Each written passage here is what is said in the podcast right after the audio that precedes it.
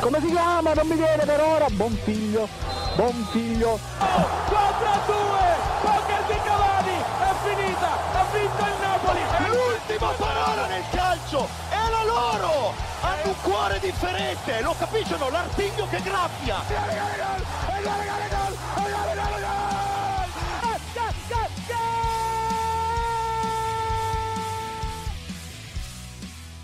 È gol, è gol, è gol. È gol speaker radio statale. Spero che siate emozionati come me e come noi nel risentire questa sigla perché dopo otto mesi, due lockdown, un'estate, un ferragosto senza papete purtroppo per Salvini, siamo tornati, siamo carichi più che mai. Questa è la squadra del gruppo radiofonico sportivo più cool di tutta Italia e circondiario, circondia- circondario. Io sono Federico Rana, il capitano e compagno di squadra del trio che vado a presentarvi. Ci divideremo in due appuntamenti come l'anno scorso, 4 contro 4 potremmo dire, ma siamo una grande squadra, nonché una grande famiglia, per cui non congiunti però quasi, per cui direi che ce la giochiamo ad armi pari. Io appunto mi sono presentato, vado a presentare in ordine di... no, neanche vecchiaia, non lo so, Morgan Guida. Ciao Morgan! Ciao ragazzi, bentornati. Lo vedo un po' arrugginito Federico Rana, secondo me deve ancora, bisogna dargli la puntatina la salutiamo Morgan che ci saluta qui. Finirà, finisce la stagione di Morgan ragazzi, di speaker. Ragazzi, arrivederci, è stato un piacere. Saluto il Pischello Pietro Andrigo. Ciao Pie. Ciao ragazzi, è bellissimo essere tornati con voi e tanti auguri al nostro capitano. Grazie, grazie, grazie. Tra l'altro è vero ragazzi, è passato in mezzo all'ultima puntata due lockdown, un'estate, un papete senza Salvini, anzi un Salvini senza papete e il mio compleanno perché oggi faccio 23 anni. Lo festeggeremo appunto con Pietro, con Morgan, ma soprattutto, oltre che con eh, Craig, che non scoprirete mai chi è, ma è un personaggio fondamentale in questa nostra puntata, con il nuovo acquisto di Gold Speaker, che sono contentissimo di annunciare io, perché è Gianluca Megna. Ciao Giallu! Ciao Fede, auguri anche a te, buon, ah. buon inizio di stagione a tutti. Anche, anche a te, anche, anche a te. A te. Cos'è? A te e a famiglia, cos'è?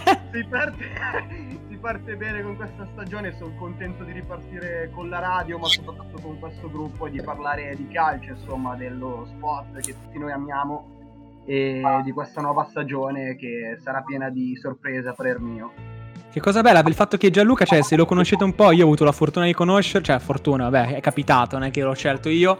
Cioè, è tipo uno stra stra senza, senza limiti, anche, anche, qualche limite in più andrebbe bene, invece adesso davanti al microfono, oh ciao, sì, sono qui e non volevo disturbare tutto quanto, ma sciogliti un po', va, che siamo qui a, a fare un po' i, i babi, a raccontarci quello che è successo nel mondo eh, del calcio, bene. e lo faremo Beh. soprattutto dopo la prima pausa, perché direi che questo, questo eh, questo nostro raggomitolo di presentazioni ha fatto già il pieno di emozioni per i nostri ascoltatori. Direi che è il momento di fermarci un attimo, di riordinare le idee e poi partiamo a parlare subito di calcio, subito di argomenti perché sono tanti, tantissimi. Vedo già i miei compagni di viaggio stracarichi. Per cui breve pausa e poi ripartiamo.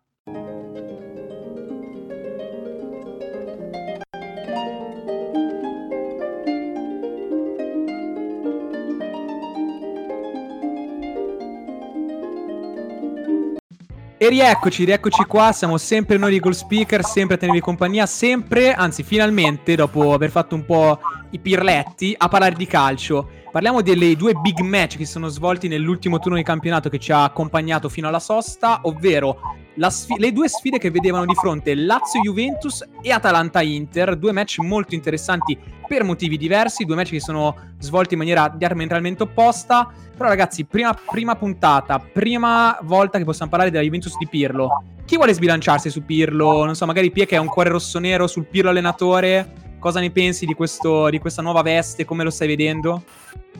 Ma guarda, sinceramente ti dico, uh, finora sta seguendo le aspettative che eh, avevo su di lui, nel senso che secondo me eh, è un allenatore che ha determinate idee di calcio, però credo che l'esperienza sia la benzina assolutamente necessaria per poi metterle in atto. Ha la fortuna di avere uno staff importante alle sue spalle con Tudor che è un allenatore che comunque ha esperienza Tudor, sì. e anche Baronio. Però credo che comunque al momento ehm, stia facendo fatica nel trovare diciamo l'applicazione delle sue idee. Perché? Secondo me perché manca eh, l'apporto di un giocatore importante come Dybala. Secondo me la Juve eh, riuscirà a trovare una continuità di risultato e di gioco quando Dybala riuscirà a tornare in condizione questo secondo me è eh, fondamentale anche perché nonostante sia un giocatore che eh, anche nelle passate stagioni ha avuto alti e bassi, ha comunque dimostrato di eh, essere un calciatore fondamentale per, per, questa squadra. Ma io ti dico che invece sì, sono d'accordo perché Dybala sicuramente è fondamentale, è un giocatore che, che, diciamo che potrebbe dare molto di più di quello che ha dato fino ad ora al calcio, al calcio non solo italiano ma in generale mondiale. Però io credo che in realtà sulla Juve il problema, che dove non ha ancora trovato la quadra Pirlo, sia il centrocampo. Eh, ah. grande tema questo. È il centrocampo, il centrocampo in cui ancora non si è visto l'inserimento in via definitiva di, dell'uomo mercato che è stato della Juventus, oltre Morata, che in realtà si è rivelato poi il miglior acquisto di questa Juventus, che doveva comunque essere Arthur. Arthur mm. ancora, io per esempio contro la Lazio non è stato titolare, non è nemmeno subentrato, e gli è stato preferito McKenny, per esempio. Giocatore ovviamente con caratteristiche diverse, ma secondo me la Juve, oltre a eh, mettere a posto le questioni in attacco, in cui abbiamo visto che se non...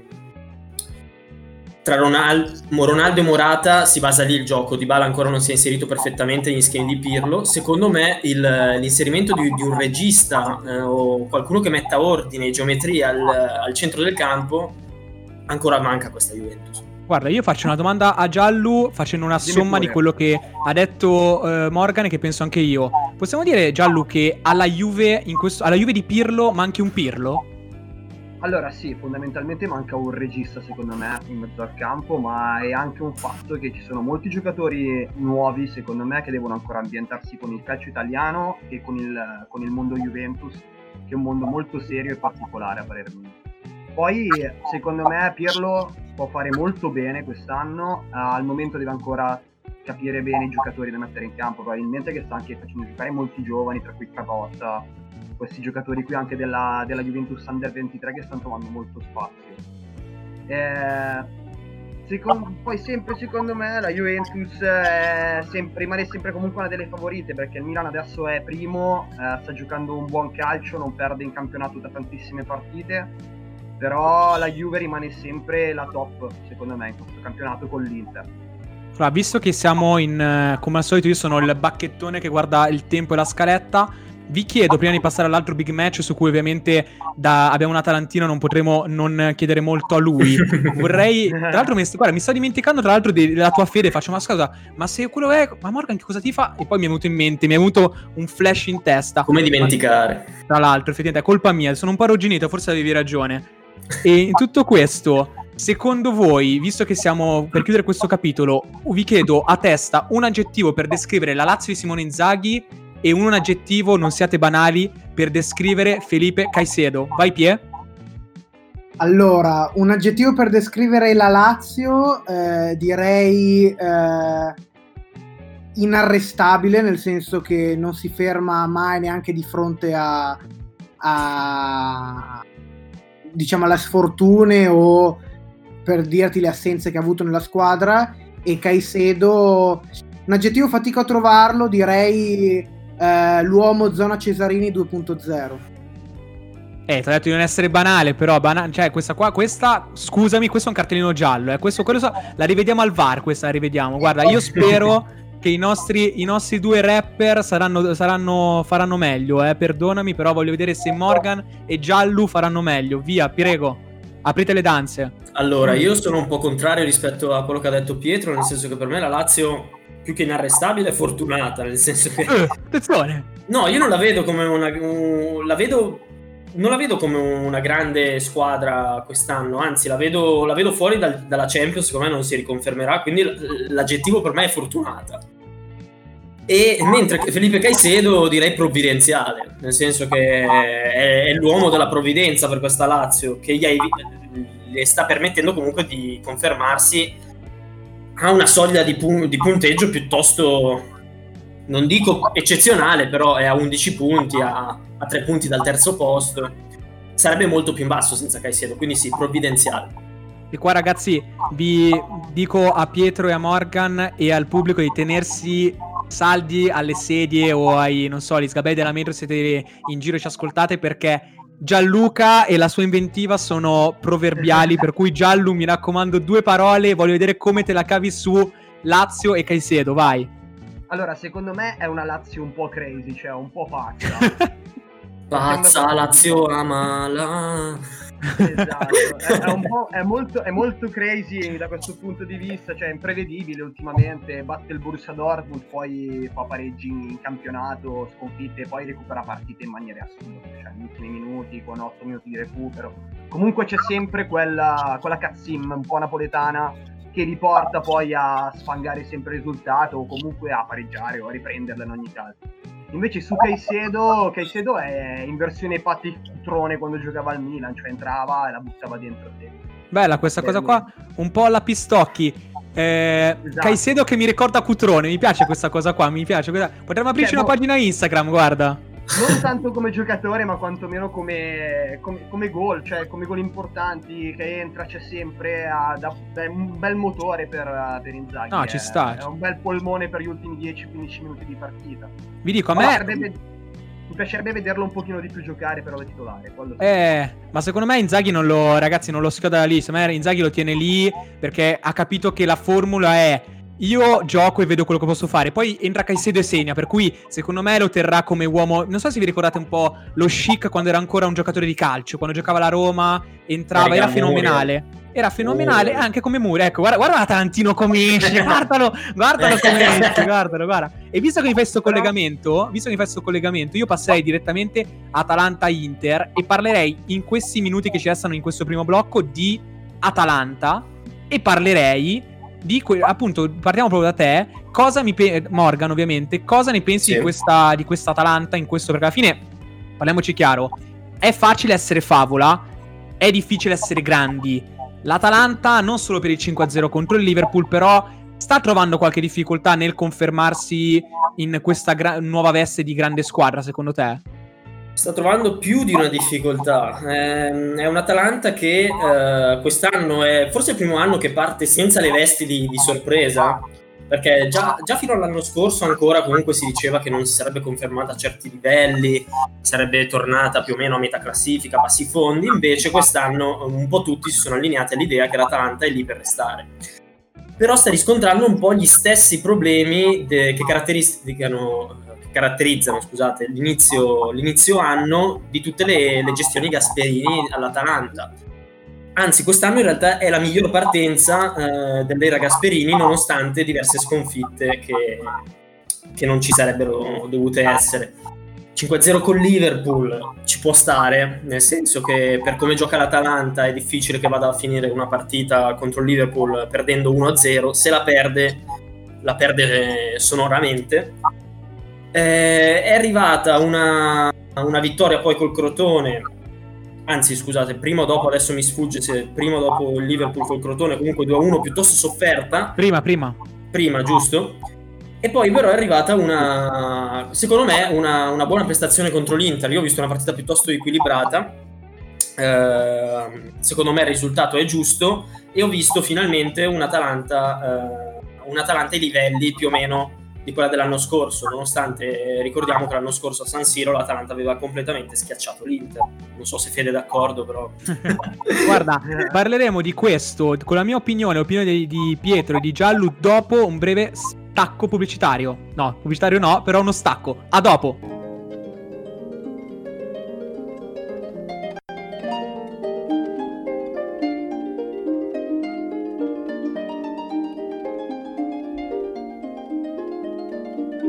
E siamo di nuovo in diretta, sempre Gold Speaker, sempre Radio Statale, sempre noi, sempre Federico Rana, sempre Pietro Enrico, sempre Morgan Guida e sempre quel Gianluca di Megna. E parliamo ancora di Atalanta-Inter, stava finendo il suo, eh, come possiamo dire, il suo excursus, il suo monologo, il suo, la sua mandracata Morgan guida e direi di parlare di... Volevi parlare di un giocatore in particolare dell'Atalanta, se... Eh... Sì, volevo parlare de- del fiore all'occhiello di questa, di questa campagna acquisti dell'Atalanta, direi piuttosto abbondante nel reparto offensivo, visto che l'Atalanta si ritrova con una marea di giocatori offensivi adesso che sta cercando di far girare, ma in particolare c'è questo Miranchuk, che, che mi sembra che la, che la Juve, i Juventini si ricordino bene per l'anno scorso, cui ha segnato andata e ritorno, se non sbaglio, e, e, che sta però non venendo utilizzato troppo da Gasperini. Infatti ha debuttato giusto contro l'Inter in Serie A dopo aver debuttato prima contro il Midtjylland in, uh, in Champions League.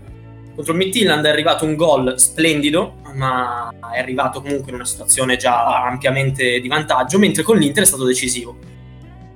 Eh, non so, vorrei chiedervi a voi giusto leggermente se questa abbondanza, avere troppi giocatori da poter inserire in attacco, possa essere una cosa a favore di Gasperini o contro. Raga, che ne pensate? Uh, a parer mio è un fattore molto positivo. Cioè, eh, Lui si è schierato contro a questa cosa. Gasperini ha detto che sono troppi, per esempio ora Gasperini ha qualche problema, secondo me. Però, questo, alla prima puntata di Goal Speaker si fa già dei nemici a livello alto, proprio allenatore di Serie A, quindi... Gasperini è permaloso poi, e io eh, starei certo. attento. E non abbiamo ancora toccato l'argomento Giampaolo, perché penso se tocchiamo quello. Comunque sia... Eh, detto questo, secondo me avere un reparto offensivo abbastanza ampio e con quale qualità, perché anche l'Hammers ha fatto vedere delle cose buone, secondo me, anche il mio sì. visto al fantacalcio, tra l'altro eh, ah, guardalo, guarda. Pare il mio avere, avere, un reparto offensivo molto ampio da più soluzioni anche per Coppa Italia, Champions League e campionato, quindi magari per, con, per concentrarsi meglio su alcuni obiettivi. Perché tuttora l'Atalanta è in corsa per eh, gli ottavi di finale senza problemi, può farcela. E c'è ancora di mezzo l'Ajax, che è un'ottima squadra giovane, però anche l'Atalanta è sempre tanta roba, un po' meno dell'anno scorso, da quello che sto vedendo, però sempre una, grossa, sempre una grande squadra e una delle big di quest'anno. Pietro? Ma guarda, eh, io penso che Morgan abbia ragione sul fatto che eh, quando ha giustamente citato che Gasperini è mh, par- contrario a questa abbondanza, più che altro perché ho visto e sicuramente Morgan può confermare che il gioco di eh, Gasperini è un, um, un gioco dove eh, appunto i calciatori che eh, sono al, all'interno degli schemi devono conoscere molto molto bene. E, è un gioco fatto di grande pressing, di grande intensità e quindi sai comunque inserire nuovi innesti che non arrivano da eh, una realtà eh, che conoscono da anni come può essere il Papu Gomez, come può essere eh, il Freuler o altri giocatori che comunque sono da, da tempo nel gruppo Atalanta faticano un po' ad inserirsi, però credo che mh, limitandoci a Miranchuk è un innesto importante perché, perché abbiamo visto eh, il povero Ilicic che eh, ha bisogno di tempo per reinserirsi nel, nella rosa appunto dell'Atalanta e secondo me è un giocatore a cui bisogna dare molta fiducia a Miranchuk perché come ha detto eh, Morgan è un giocatore che è abituato a stare in grandi palcoscenici, ad esempio la Champions League, è un giocatore dalle grandi qualità, l'abbiamo visto sia col Midtjylland che con l'Inter, e che sicuramente può eh, dare moltissimo a, alla squadra di Gasperini. Poi chiaramente deve entrare negli schemi e nel modo di giocare de, dell'Atalanta.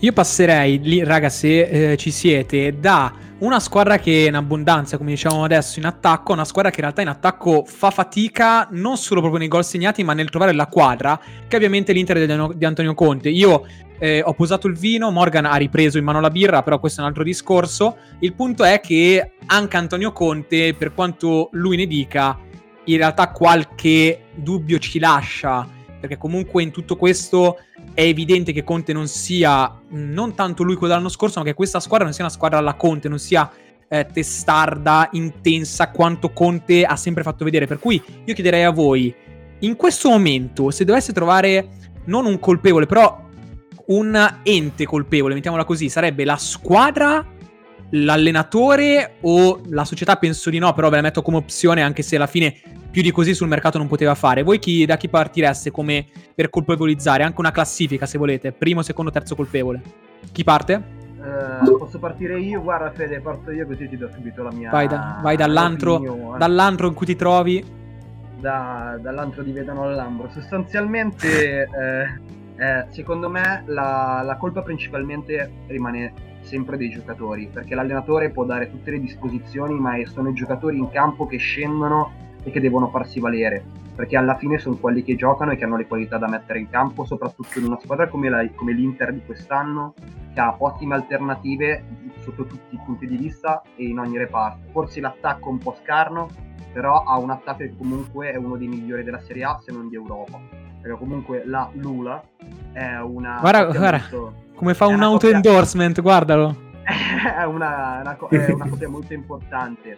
Poi il secondo colpevole è Conte ovviamente, che secondo me continua ad esagerare nei confronti della società perché più di così non potevano fare e un pochino su Conte l'unica cosa che se io fossi in Conte un giocatore come Eriksen non sarebbe mai partito mai. Uh, cosa hai tirato fuori? guarda. Hai aperto un vaso di Pandora con un nome incredibile che è quello di Ericsson. Io però ragazzi, come sempre, guardo anche un po' l'orologio e il cronometro. Vi direi, Pietro e Morgan, visto che voi siete esperti di questa squadra di goal speaker, di andare un po' più netti, dirmi proprio classifica, società, cioè nel senso classifica primo, secondo, terzo posto dei colpevoli, dirmi brevemente le motivazioni così riusciamo a fare anche un'altra partita in questo, in questo blocco. Chi vuole partire? Pietro, Morgan? Parto io se vuoi, sono molto molto veloce. Eh, ti dico che secondo me la colpa eh, più importante, mi dissocio con quanto, cioè non mi dissocio, mi trovo un po' in contrasto con quello che ha detto Gianluca, secondo me soprattutto dell'allenatore. Secondo me il problema di Conte è che è troppo ancorato al 3-5-2. Io penso che si possa cambiare modulo, sia importante cambiare modulo soprattutto a, a fronte della presenza di un giocatore come Eriksen. Eriksen non è un giocatore da 3-5-2, cambia, fai un 3-4-1-2 se, se vuoi mantenere la difesa 3, oppure osa. Secondo me l'importanza e il valore di un allenatore si vede nel cambiare quando le cose non vanno. E chiudo qua per essere il più coinciso possibile. Morgan? Ma sono d'accordo un po' anch'io sul, sul modulo, mm, quindi secondo me le colpe sono prevalentemente di Conte, ma volevo dire che comunque contro l'Atalanta eh, l'Inter si è schierata a specchio praticamente, con un 3-4-1-2 anche aveva Barella da, da trequartista mascherato, quindi in realtà il ruolo per Eriksen c'era. Mm, sta da capire perché eh, Eriksen non sia considerato un giocatore affidabile per Conte, comunque un giocatore da mettere dall'inizio anche per me Eriksen è inammissibile che non, che non entri dal primo minuto, che non sia in campo dal primo minuto, però Conte avrà le sue motivazioni. Beh, se mi è permesso in, come pillola, secondo me in questo momento non è tanto Conte che non vede Eriksen, ma Eriksen che non si riesce a guardare allo specchio e vedere un giocatore veramente di livello, perché questo giocatore qui non è quello che due anni fa ha trascinato il Tottenham in finale di Champions, è un giocatore che secondo me più che a livello tattico, tecnico, è un giocatore che deve ritrovarsi anche a livello di motivazioni. Abbiamo giusto un minuto e poco più che ruberò al grande regista Marco Cangelli, che ringrazio, per parlare velocemente di Milan, poi sviscereremo ovviamente il tema nel, nel prossimo blocco. Ragazzi, parliamo di Milan e io vi chiedo, proprio secca, visto che poi lanciamo il nostro spot non pubblicitario, secondo voi in tutto questo eh, il Milan ha perso contro il Lille per 3-0 in, in Europa League, ha rischiato tantissimo contro il Verona. Secondo voi, parto da Gianluca, poi Pietro, poi Morgan, il Milan si sta sgonfiando come bolla o terrà botta anche dopo la pausa nazionali? Giallu? Terra, terra botta secondo me. Secco, così mi piaci. Pie? Sì, sì, sì. Anche secondo me, perché con eh, il Verona si è vista una, una reazione importante, indipendentemente dal risultato, e quindi secondo me terrà botta. Però io, eh, chiedendo a Morgan, in tutto questo, si è vista una reazione, ma si è vista una reazione di squadra o una reazione di Ibrahimovic? Ma Ibrahimovic è stato croce delizia della partita, eh, quindi eh, grazie a Ibrahimovic poteva finire 4-2, grazie a Ibrahimovic poteva finire 2-0, nel senso. Eh, diciamo che però secondo me sì terrà botta ma non per lo scudetto, secondo me il Milan alla lunga lo scudetto non è ancora attrezzata per, per poterlo vincere. Quindi Bene, noi- non so, una lotta per un terzo, quarto posto, quella la vedo, ma lo scudetto no. Oh ragazzi, mi piacete così coincisi e raffinati. Noi adesso vogliamo in pausa, come ha fatto il pallone calciato da Ibra domenica sera. Ci risentiamo tra pochissimo.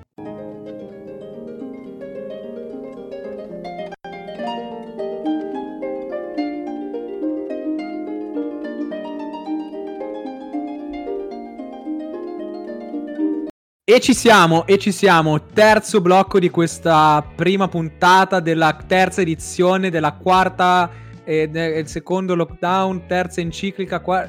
E bentornati a Goal Speaker Radio Statale. Siamo sempre qui, siamo sempre noi, sempre qui a parlarvi ancora di Milan Verona. Abbiamo prima un po' un attimo mm, fatto capire chi pensa cosa vorrei un attimo poi sviscerare tutto quello che è successo perché in tutto questo mi interfaccio con Pietro che è il nostro esperto Milan inviato nonché caporedattore della, della sezione nera, rossonera per cui il nostro punto di riferimento e vorrei chiederti Pie che partita hai visto? Che Milan hai visto? Guarda, eh, poi voglio sentire anche il parere del buon Gianluca che è l'altra voce milanista della radio eh, io ti dico, con il Verona ho visto una partita eh, dove il Milan mi ha dato l'impressione di reagire comunque rispetto alla sconfitta che è con il Lille. Poi certo ci sono stati i due gol presi, eh, però eh, veramente ho visto comunque un gruppo unito, coeso e che eh, ha dimostrato comunque carattere. Poi c'è stata anche la sfortuna, eh,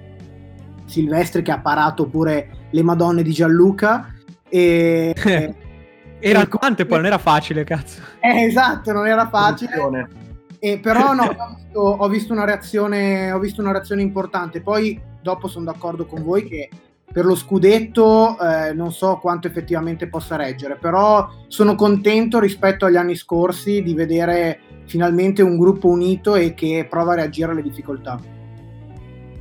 Giallo, visto che ti hanno chiamato in causa, uguale io mi trovo nella stessa posizione di Pietro. Eh, è vero il Milan ieri sera cioè domenica sera è partito malissimo però poi con grande cuore e grande gioco è riuscito a risolverla all'ultimo con anche tanti episodi sfortunati come i due gol annullati dal VAR e il rigore sbagliato che imbarazza facendo un po' cilecca ma comunque è sempre decisivo nei momenti difficili difatti il 2-2 viene dai, dal suo piedone. E, anzi dalla sua testone anzi scusate. Sì e, e, niente, secondo me è vero, il Milan che potrebbe crollare per lo scudetto, ma comunque potrebbe fare ottimi risultati in generale quest'anno, sia in, in Europa che in campionato. Io invece giro la palla a Morgan, però cambio partita se ti va Morgan, vi parlerei della squadra che forse più di tutte, oltre al Liverpool, ha messo in difficoltà la tua Atalanta, che è il Napoli, ancora vincente contro il Bologna, un Napoli che in questo momento abbiamo detto il Milan non era scudetto secondo voi, però tiene terra botta per la Champions. Il Napoli invece può sognare qualcosa di più che sia al quarto posto?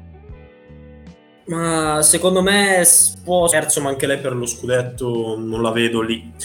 Io vedo sempre alla fin fine una Juve che uscirà alla lunga e un Inter che, che secondo me ce la può fare. Dietro l'Atalanta che... che, già, dietro l'Atalanta che è già campione Atalanta d'Italia. non si dice. Atalanta non si dice. Magari campionessa suprema. Eh, alza, le mani che, alza le mani che noi che siamo in diretta non le vedo, Morgan. Alza le mani, non le sto vedendo. Ecco, ecco, sono qua. Sono qua.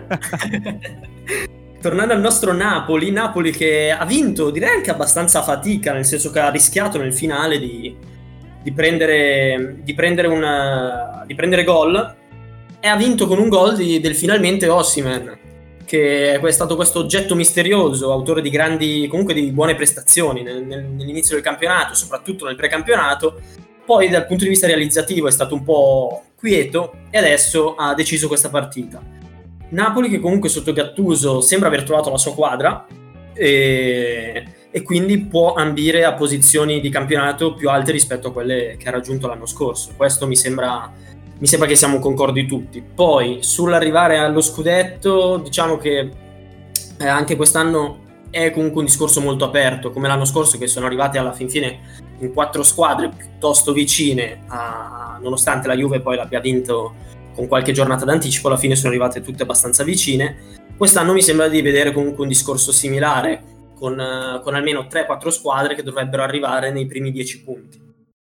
Non so se, e... siete, se, siete, della mia stessa opinione. Io invece no, ragazzi, girerei il discorso, visto che hai fatto un nome che a me preme molto, chiederei a Pietro che è un, un, uno che guarda molto sui focus sui giocatori, ma segue molto anche i giovani. Questo Osimen, classe 98, preso dal Lille, perché ha fatto una stagione incredibile, tra l'altro Lille sempre poi avversario del Milan. Osimen, come me lo definisci in pochissimi secondi, visto che siamo in addirittura d'arrivo?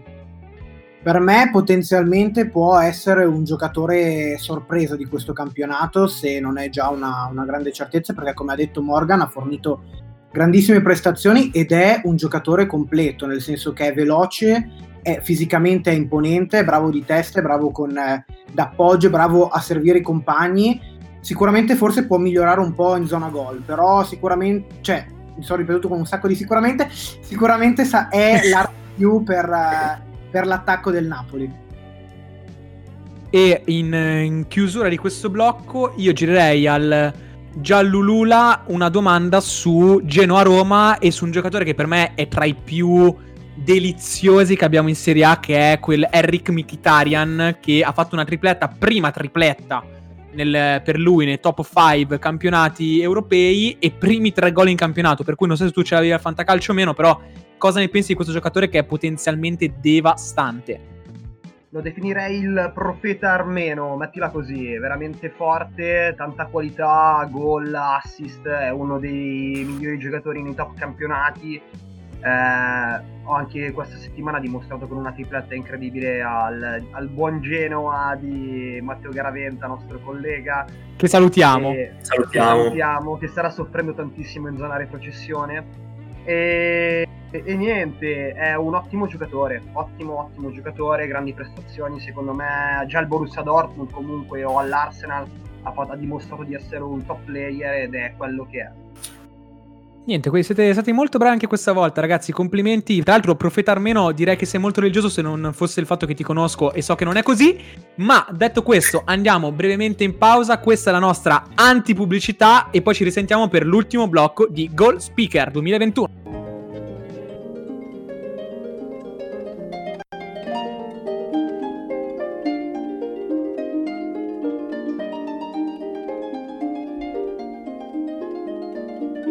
E ci siamo ragazzi, ci risiamo ancora qui dopo la nostra antipubblicità, sempre in diretta, sempre col speaker, anzi in diretta non dovrei dirlo perché è un podcast registrato questo, ma a me non me ne frega niente, per cui lo sto dicendo. Ciao a tutti, stiamo, stiamo inaugurando un'altra stagione di Radio Statale che io vi invito ovviamente a seguire sui social, vi invito anche a seguire ovviamente Goal Speaker Radio Statale sui social per avere tutte quelle cose che non sapete, non so, per sapere quante volte Gianluca Megna dice Megna in un giorno, quante volte Morgan guida guida in un giorno, quante volte Pietro Andrigo e non lo so cosa può fare, però comunque Andriga in un giorno.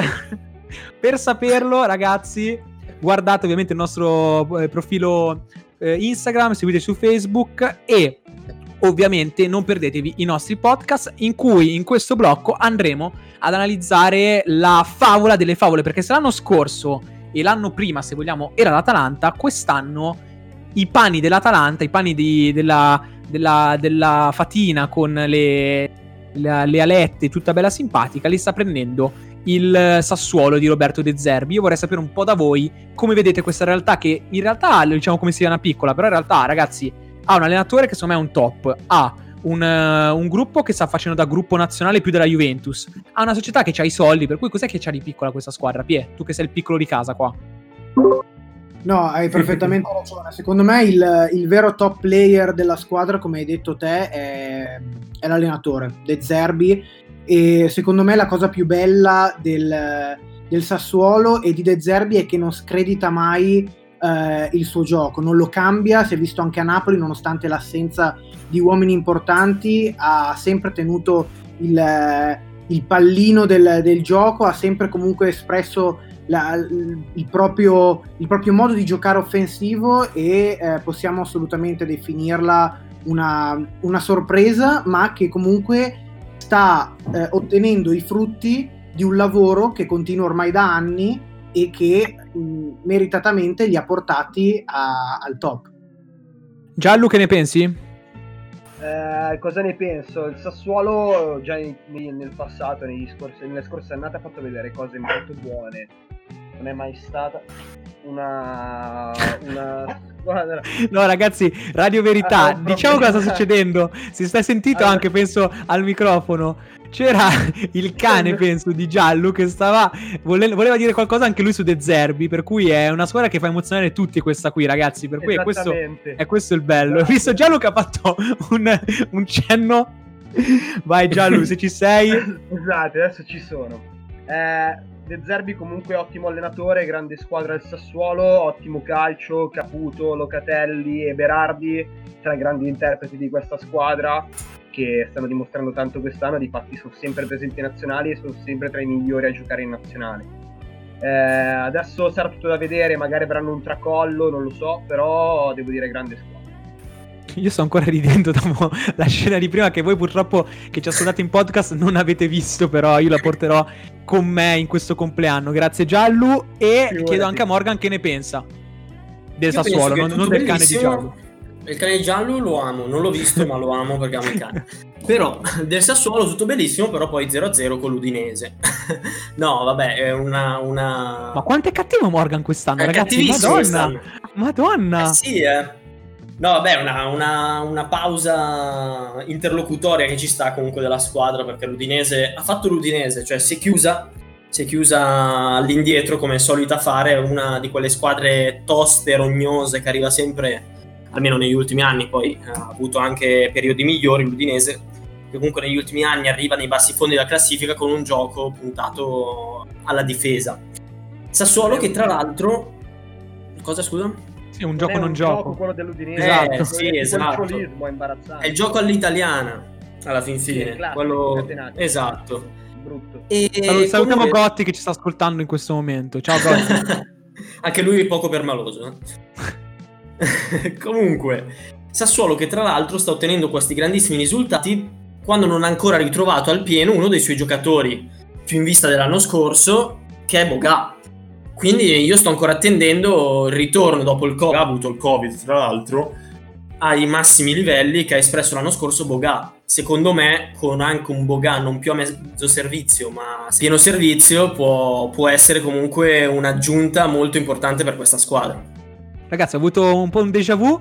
E in tutto questo abbiamo capito che Morgan Guida ha ovviamente Boga al fantacalcio, però è giusto così. no, e... no, direi di no, purtroppo no.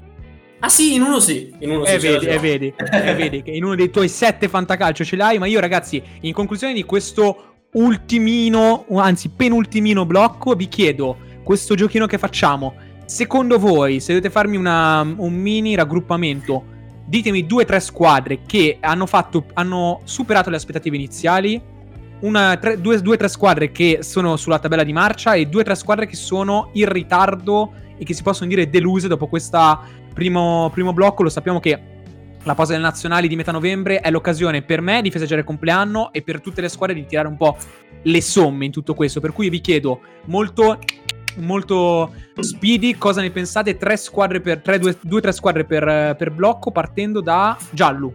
Allora, quelle che hanno raggiunto oltre i loro obiettivi sono Milan, Sassuolo e anche l'Ellas Verona, direi che sta facendo un ottimo campionato, tutto sommato. Poi, squadre che sono lì dove devono essere, Roma, Napoli e secondo me Atalanta. Squadre che stanno un po' deludendo, eh, ci metterei la Juventus e l'Inter. Mi stai deludendo, bravo Giallo, mi sei molto piaciuto. Chiedo la stessa rapidità, la stessa coincisività a Morgan. Che hanno superato aspettative Milan, Sassuolo e la Spezia e anche la Sampdoria, direi. Aspetta, però aspettami. La Spezia è la città, lo Spezia è la squadra. C'ha ragione, lo Spezia, scusate. Squadre che invece sono sul ruolino di marcia, direi Napoli, Roma, Atalanta, che hanno deluso finora sicuramente un pochino la Juve, Inter, Lazio e direi anche il Bologna. Attenzione, Morgan va anche, si insinua un po' anche nella metà bassa della classifica. Pietro, Io mi accodo con quello che ha detto Gianluca e aggiungo tra quelle che hanno deluso, eh, secondo me la Fiorentina, che tra l'altro è stata la prima squadra che ha cambiato allenatore quest'anno e mi auguro che eh, Prandelli riesca a valorizzare eh, una squadra che secondo me ha grandi potenzialità. bravo, bravo Pietro, mi è piaciuto molto questo spunto perché effettivamente abbiamo detto, notizia di ieri, notizia molto bella secondo me, che la Fiorentina riabbraccia Cesare Prandelli, ma di questo e di tutti i vari ricorsi non accettati, ve lo anticipiamo, di Verona-Roma e di Juve-Napoli parleranno e di tutto quello che succede intorno al caso Lazio Tamponi che è un caso talmente scabroso che meriterebbe una puntata a parte e del, del fatto delle nazionali, dell'ASL che blocca, non blocca, cosa fa, cosa non fa, ne parleranno ovviamente i nostri colleghi nel prossimo, eh, nella prossima puntata. Noi andiamo un attimo nella nostra non pubblicità e poi ritorniamo qui per i saluti finali. A tra pochissimo!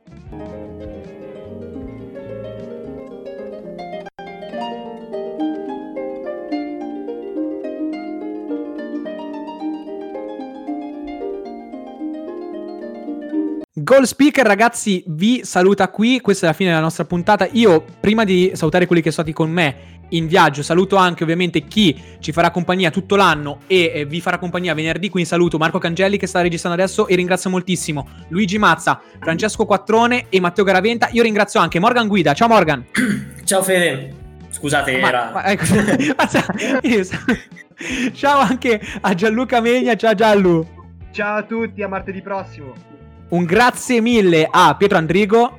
Ciao a tutti e grazie anche a Marco e a te, Fede. Io ragazzi vi saluto, è stato un piacere passare il compleanno con voi, con tutti gli amici di Goal Speaker. Vi do appuntamento ai prossimi giorni, a venerdì già con gli altri e a martedì con noi. E buona serata, buon tutto, ciao! Un gol spettacolare, un gol meraviglioso, impressive, impressive, impressive. Come si chiama? Non mi viene per ora. Buon figlio, buon figlio. 4 a 2,